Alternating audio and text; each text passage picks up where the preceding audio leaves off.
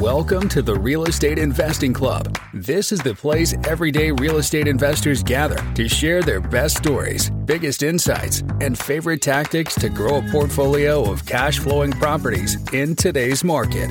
Here's your host, Gabe Peterson.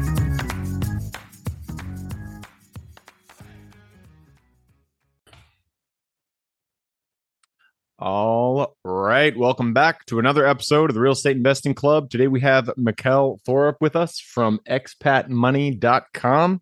Mikkel is here to talk us to us about international investing and the implications both on the tax side, all the different implications that that happens once you actually own real estate outside of the United States, which is something, you know, I've been looking into myself and so it's a super interesting topic especially if you want to buy that, you know, that that beach property out there, maybe in the Bahamas. Who knows? But Mikkel, thank you very much for hopping on the show today. Pleasure's all mine. Thanks very much for having me, Gabe. Absolutely. I told you before we got on here, we like to start with stories. So why don't you take us back to the beginning? Uh, how'd you get started in real estate and in uh, in the international world itself? Sure. I'll have to go quite far back for mine, but I'll try to keep it as brief as possible basically when i was a child i was diagnosed with a learning disability. And what the what happened gabe was they pulled me out of school and they sat me down in a little room and there was the teacher and the principal and vice principal something like that. And they said uh, something doesn't work quite right with your brain. And what we want to do is send you to a special school special school for special boys. All right thanks. So that's what i did. Every day for three years i got on a little white bus and i took the little white bus across town and i went to this quote unquote special school now, the only problem, Gabe, was it was actually not a special school. It was actually a regular school with a special class. So you can probably imagine what happened. I got in a lot of fights and I got picked on and I got bullied. Now, this is no woe is me. I'm a victim. Poor Mikkel, poor Mikkel. I certainly don't subscribe to any of that. And I got hit and I hit back twice as hard. Like I would not claim otherwise by any stretch of the imagination. But, anyways, after three years, I got to go back to my neighborhood school and I thought, this is going to be amazing. My friends will have missed me so much. They're going to be so excited to see me. And once again, you can probably imagine what happened. I showed up on day one at school and all the kids started gossiping and whispering. Oh, I remember Mikkel. He went to some retard school.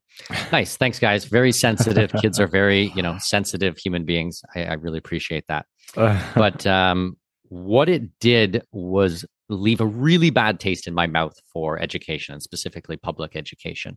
So I stopped going to school and then I would fail and they send me to summer school and then I'd fail that and I wouldn't show up and somehow they would let me squeak by. But um, long story short, I, uh, I stopped going to school when I was 12 years old. I officially dropped out when I was 15 and I started traveling internationally a year or two after that. And when I started traveling the world and visiting all these new countries, I started meeting really incredible people who were living their lives and learning and and experiencing the world completely different of what I ever expected. And it really showed me there's not only one way to go about things. And I started to experiment with different tax strategies and different investments. I was very much interested in these types of things. And um, and that's what I've done for the last 22 years straight. I have uh, I've been traveling, uh, traveling and living abroad and investing abroad. So now I have visited I think 105, 110 countries. Uh, I've circumnavigated the globe over 400 times. I've lived in nine different countries, and uh, and I built my entire business around these things. Um, and a little side note: my my horrible, horrible uh, learning disability is dyslexia, which we now know in this day and age that it really is not a big deal whatsoever. It's actually kind of common. Lots yeah. of people have it, and it's not a reason to pull someone out of school. But Richard Branson, uh, man, there you go. Yeah, he's one of my favorite uh, entrepreneurs out there. Richard Branson, he has dyslexia. It's uh, it's a totally normal thing. Um, I'm sorry you had to go through that, but as I, I always say, you know, struggles do make us stronger, and it sounds like it definitely definitely made you stronger in the long run and uh, and really got you set on quite an amazing journey. Um, 15 is when you started started your international traveling. That is definitely a young. Well, I age. dropped out at 15. I probably started traveling about a year or two after that, 16, 17, when I was out there solo traveling. But yeah, still as a teenager. Yeah, definitely, definitely young. Um, what was your first country that you went out to? Okay, besides, okay, so I'm from southwestern Ontario. So besides traveling around Canada or the United States, I did Ireland, England, and Wales. uh, for a trip. And then shortly after that, I did all of Western Europe and I went to North Africa and I was in Morocco for two months. It was actually funny. I was probably about 19 at the time and I decided I wanted to go to Algeria. So mm. I jumped on a camel and I took a camel three days across the Sahara Desert to oh, Algeria. Oh, man. Jesus. That was in like 2001 or 2002 or something like that. I don't know. Like, yeah. Those I, things, I don't, I don't do know not... if I do those anymore, but I was gonna say camel rides. While they do look cool, they definitely don't look comfortable. I would, I would definitely prefer a car or a motorcycle or something like that. Yeah, but reliable, very reliable in that situation. Yeah, but lots gonna... of crazy things I did at that that age. Yep, yep, definitely not going to break down on you. Well, yeah, that that's very cool. I really like the start of your story. Um, you kind of took a leap there. You went from you got all this international international experience. Do you love being international? And then you went into taxes. Like you liked the tax aspect of being international. How did you make that leap? What got you actually into the real estate side of things? So I wouldn't say that I liked the taxes. I hated the taxes, and that's why I got into tax planning because I'm very libertarian and I've been very libertarian since I was before I knew what the word meant. Um, so I've always done everything I possibly could to pay zero taxes. I've pretty much not paid taxes in 20 years, completely legally. And um, you know, it's kind of funny because I'm a I'm an international tax expert and I couldn't file a tax return to save my life because I haven't done one in like 20 years. You know, I do the 40,000 foot view uh, planning stage. Um, of course, I work with the lawyers, I work with the CPAs, and nothing I'm going to be saying today or or we're going to be discussing is, is going to be international tax advice or tax advice of any kinds, you could say. But um, yeah, it's uh, it was my absolute disdain for taxation that led me down this path understandable nobody really likes you know paying taxes and while it does you know support a lot of good good infrastructure out there in our country. It's not fun to have to write that check. Um, so you really got into the tax side just because you you, you kind of had an inversion to it. You wanted to understand it. Um, and on the real estate side, I mean, I understand that there's a lot of benefits to it. So, what are the benefits of investing internationally um, from a tax perspective, from just kind of an overall perspective, from somebody in the US, in Canada? Why would they want to invest in you know Georgia or uh, or Bali or something like that? Sure. A lot of the investing that I do with my clients is not just to have a return on capital, which is great. I I fully support that. But what I'm actually looking for in a lot of the investments is that we can pair it with a residency or a citizenship.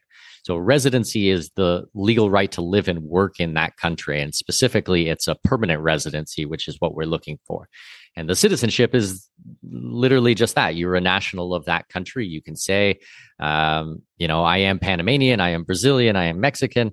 You get a citizenship, uh, sorry, you get a passport, which is just the travel document. It's that agreement between multiple countries. It's their negotiation between each other um, that allows you to enter and exit other countries.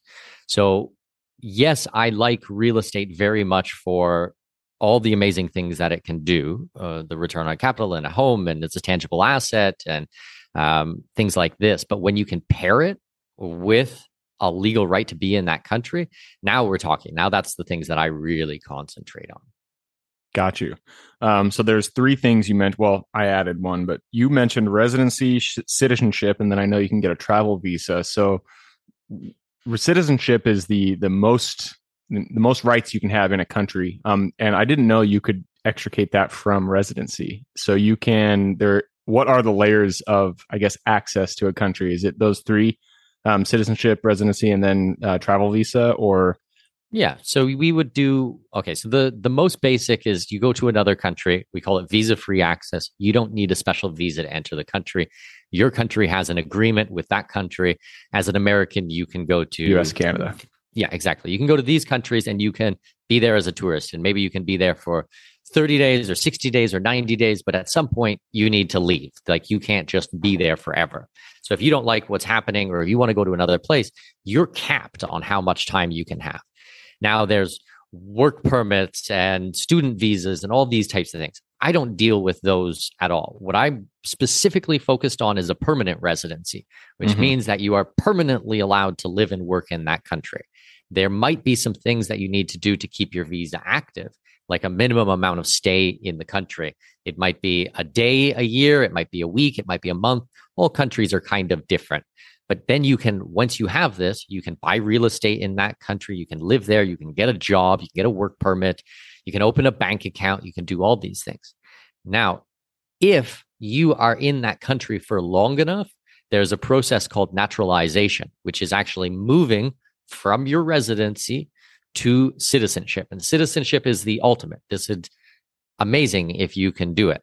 Now, different countries have different lengths of time, anywhere from, you know, a year to five years to 20 years, depending on the jurisdiction and the, the laws and where you come from. But that is possible. Now, there are ways to shortcut this. So you, instead of spending five years in the country as a resident, you can make a investment in the country in certain countries and they'll give you citizenship immediately within three to four months. And this can often be done through real estate. So mm. there's five countries in the Caribbean that do this. There's uh, St. Kitts and Nevis, Antigua and Barbuda, Grenada, Dominica, and St. Lucia. All of these countries have some type of form of it's called citizenship by investment. And some of these have a real estate component. So you can buy real estate in the country and get not only a residency, but also a citizenship and a passport. Turkey is another jurisdiction, hmm. big country, rising superpower, a lot of infrastructure, very affluent people, very intelligent, well educated. It's at the crossroads of many different places. You can get Turkish citizenship with an investment of 400,000 US dollars or more in real hmm. estate. And the cool thing there is actually, it doesn't have to be a government approved project. It can be anywhere in the country. It can be on the beach. It can be Istanbul. It can be a condo. It can be land. There's so much flexibility. And when you look at the world and geopolitics and what's happening, it often makes a lot of sense to own real estate and have investments in these foreign countries. And now you get to pair it with a citizenship. This is amazing. For me, this is this is really fantastic. Yeah, absolutely. Um, and I, we've had actually other other investors come on the show who just focus on the investing, and they've mentioned countries in that area, in the in the area of Turkey, specifically Georgia. They said was um, in terms of ROI is just great. Um, I guess they're just experiencing a lot of growth. Obviously, right now they're in the vicinity of the conflict, but um, it's still I know that area has been uh, has been growing pretty well. Um, so four hundred thousand. So that does not you're not limited to a residence itself. It doesn't have to be a residential property. You could also buy commercial property. Correct. Yeah. Interesting. Huh. Well, I may have to go out and uh, buy myself some Turkish property then. I wonder if they, I know that I focus on self storage and I know that pretty much the US is the only country that does that. Maybe I'll have to branch out there. Mm-hmm. Well, you let me know because we're fully connected out there. I was in Turkey twice this year already looking at real estate myself and going through the process. And I've had clients who have gone through it this year and are on their path to citizenship. And it's a good passport, actually. And it gets you access to countries that, you know, as Canadians, Americans, we wouldn't normally have access to. Yep, absolutely. So what are um, you know, when you think about buying property in another country, what are the other obstacles that you generally see people run into? Um, language, uh, local laws, that kind of stuff certainly language is going to be one of the tricky ones. I always recommend people work with local representation. This is not you know your domestic market where you can do these things yourself you're going to want to have a local lawyer who really understands it you're going to want to work with a translator so that they can go through the contract with you so you fully understand what's going on you know in some of these countries not all of them but in some of them it really is the wild west so you have to be careful um, on top of that the other things that you really need to think about is that there's often not financing. I know in domestic markets, the first thing that people are looking at is how much financing they can get for it. Now, it might be possible if you are already a resident or a citizen of that country. But if you're just going in and you're just, uh, you know, for direct investment into the country, your chances of getting financing are very, very low. And certainly, if you're using the real estate to get your residency or citizenship, there's going to be no way that you can do uh, financing there. Hmm, that makes sense. um, which is really disappointing because being able to finance something as an investor is one of the top things that I look for. Um, so you can't bank finance something. Can you seller finance a property internationally? In a lot of cases, you can, but you have to be careful with the residencies and the citizenship because they're going to be looking at source of funds. So you're going to have to prove where the money comes from, and you do what's called KYC and AML, uh, know your customer and anti money laundering. So I'm not going to make a general statement that you can't anywhere, but it it's becomes more difficult, and there's more things that you need to look at. Yeah, that makes sense. Um, are there any? I mean, you mentioned Turkey. Are there any other countries that you think uh, kind of have the stability and the acceptance of this kind of process that you would uh, recommend outside of Turkey? So, with the citizenship by investment program, there's only maybe eight countries in the world. I mentioned the five in the Caribbean. There's Turkey. There's Montenegro, which is still going until the end of 2022. Then there's Malta, and then there's Vanuatu in the South Pacific. That's literally all of the programs in the world right now that do hmm. citizenship by investment. Now, the residency, on the other hand, there are many countries, like more than we would have time to go through. But some mm. notable ones are Panama, which is where I am today. If you make a uh, real estate investment of at least 200,000 US dollars, then you're going to be able to pick up your permanent residency here. And after five years of having your permanent residency, then you can apply for your citizenship and get another passport. Hmm. Panama is a very good place for investing because there's not much financing here. So the real estate market is very stable. It traditionally keeps up with inflation very well. It's a US dollar economy. It has one of the largest banking sectors in the world most of Latin America use Panama as their banking. So they move a lot of their money from their home countries to here and hmm. into hmm. real estate. Um, it's a uh, it's a good place and it's it's very developed. You know, a lot of people seem to think Panama's a you know a hardcore third world country or something. And it's like no, this place looks like Miami. It's it's amazing here. Tons of fun things to do, and it's it's somewhere you would actually want to spend time. You know. Right. Yeah. Um, yeah, I didn't know that about Panama being kind of the the bank country of Latin America. That's pretty interesting. Yeah, we have something like 92 or 93 international banks here just in a in a city of a million million five people. So it's uh it's a special place. We've been here for 3 years and I love it here. I've got lots of clients. Uh, it's a tax-free country the way that we do it. So that's a huge benefit. Um yeah, US dollar economy, like I said. So it, it's quite stable. It's a good place to live. Interesting. Yeah, there's a lot of questions that kind of come up into my mind um, thinking about once you have permanent residency or citizenship in a country, how does your taxes, how are you ta- affected by taxes in the US, all that stuff. Um, that'll we'll have to save that for another episode though, because I did take a peek at the clock and we have gone through in our time. So it is time to go into the quick question round. Are you ready? Let's do it. Let's do it starts with books or any form of education. Um, give me two recommendations one for general life wisdom and one for real estate specific. Oh my goodness. Okay. Uh, I read a book by Carol S. Dweck called Mindset several years ago. I actually read it two or three times back to back. One of the best books that I ever read. I really just thought that was so fantastic. Now, a good book for real estate. Um, I used to really love the guys from uh, Bigger Pockets, and I read literally everything oh, yeah. that they ever wrote. I really liked the way that they looked at a lot of the real estate stuff. So anything by them, I thought that was quite good. Perfect. Uh, that Dweck Carol Dweck book, Mindset. I read that too. That's a that's a really good one.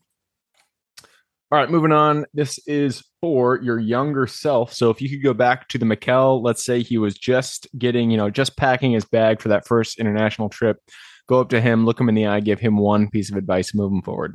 Ooh, that's a good question. I would say it's okay to screw up and it's okay to fail. It's okay to make mistakes and don't beat yourself up about these types of things. It's normal and actually it's good for you. And knowing that you are going to suck at something when you first start doing it is just the first step in the process. And you have to go through this sucky situation to be able to get to the other side. So don't beat yourself up. And I I really only learned that in the last couple of years. And Gabe, it's just made a huge difference in my life. Huge difference. Yep. Be easy on yourself. I like that. My partner, one of my partners, uh, they always say, you only fail when you stop trying. I know that's super cliche, but I love it. I think that's a really good line. Um, I'm going to push us on a little bit further. This is for. All right. Usually I say, what is the place in the US that you're most excited about? But I'm going to open this up since you are international. Um, give me one metro, one city area in the, in the entire world that you are most excited about investing in today. I mentioned Turkey before. I'm going to have to put Turkey up there again. This is the one that I'm going through right now. Like I said, I've been there multiple times this year. I've actually been there five times over the last 10 years. I'm super bullish on it. I think it's the greatest program right now. I know it won't be around for very long. So it's this chance to go in, get the citizenship, get the real estate, have another home in a hub with amazing airport, and you can go anywhere in the world from there. I'm super bullish on Istanbul. I think it's an amazing city. Oh, so you just said I was just going to ask what city in Turkey. So you said Istanbul is the yeah, is the Istanbul one definitely. Yeah. Okay. All right, that moves us on to the next one, and this is there we go. Uh, about tools. All our businesses are run on tools. They're the backbone of our business. So, point to one tool that you could not live without.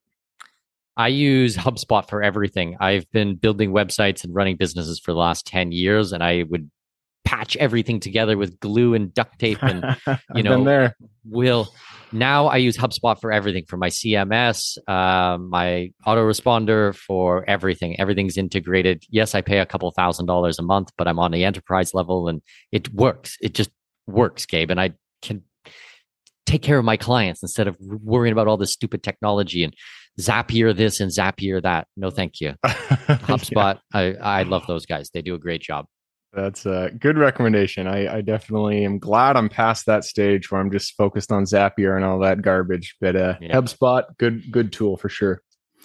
And that leads us to the very last question. This one's for the listeners. Um, you've given us a lot of good advice. I'm sure people want to reach out. What is the best way for them to do that?